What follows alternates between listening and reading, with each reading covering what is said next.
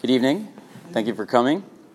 Uh, continuing in the uh, Din Birkat Hayayin Toch Suda, uh, consuming wine within the context of a meal. So we've been going through various halachot dealing with the fact that if a person drinks wine uh, before a meal, so it will cover any subsequent wine that they're going to drink during a meal or after a meal, and additional brachot would not need to be made. We spoke about a situation where you're just drinking wine for whatever reason before the meal. The example we gave was like uh, hors d'oeuvres or a cocktail hour. Let's say in Yana Dioma, you're going to watch three hours, three hours, 12 hours of the pregame show, right? And you're drinking wine because you want to start the evening, uh, right? Right? So you're drinking wine early on, and then later on when you're going to eat your meal watching the game. So if you're going to have more wine, you're not going to have to make additional brachot because that bracha that you made initially will cover any subsequent wine that you're going to drink. We said the same would be true of Kiddush.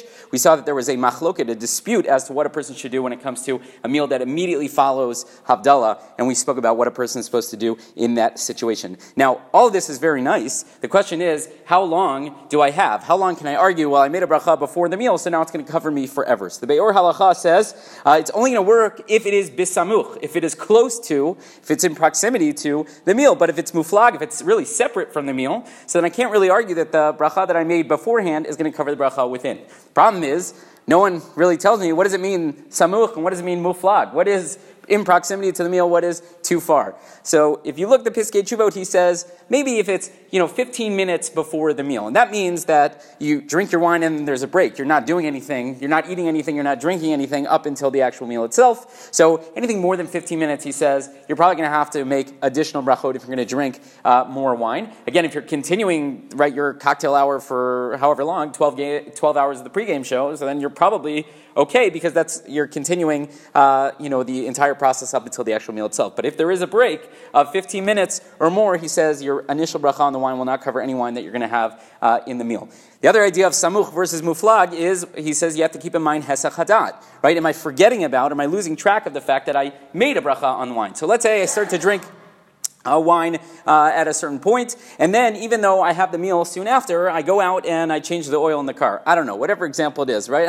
I don't know, whatever. You go and you do something, and even though you're still within 15 minutes because you're you're a quick worker, uh, still we would argue because you've now gone and engaged in a different bracha. There's a hesach hadat, your bracha as if uh, is terminated, and then you would have to make an additional bracha. The same would be true if I go to a different place. I started drinking at this house, and then responsibly made it to a different house, right? So there too, I would have to be a little bit careful. We'll see that it gets a little bit complicated when it comes to the halachot of shinoi makom, when I uh, change places in the middle of a meal, or if I'm eating in this place and then I go to another place, but it's not within the context of the meal. It may d- depend on what I had in mind initially. It may depend on how much I've consumed, right? So we'll get into all those details, God willing, when we get to those halachot. But in uh, uh, many cases, if I start drinking in place A and then I make it to place B, even if I'm in proximity to the meal, uh, we would say that that's not enough for your bracha uh, to cover you. So when we talk about uh, this bracha covering you for uh, later on in the meal, we have to keep in mind that it has to be both bisamuch, it has to be close to the meal, both physically, like the actual location is close, it also has to be within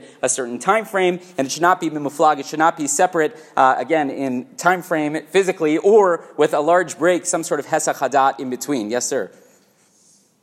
Wedding hall, where you're at a husband's tish and then you're going to go have a smorgasbord and then you're going to go, but it's all in the same building and the intent is. Right. So that that also we'll get to God willing. I don't know when. It's going to be a while. But when we get to the halachot of shinoi makom, so there's a question: different houses or different rooms under the uh, same roof. So maybe we could treat those all the same. I think when it comes to a wedding, pretty much, pretty much. Um, well, I don't know. I don't, I don't, want to commit to anything. It's probably best for you to make uh, separate brachot. That's what I would guess. Again, it depends, again, on the actual structure of the room and the flow and how it's working. It's hard. It's sort of like a case by case, whatever. So there, I would say uh, be careful uh, with that. Yeah, another follow up. Yes? Okay, so we might be discussing this later, but since it's in Yana, in. Right. So we talked about if you're making a bracha on yayin before the meal. Right. Or if you're making a bracha on beer before the meal, and you intend to drink more beer or water or whatever. So you're making shakol before the meal, and then you're going to have more.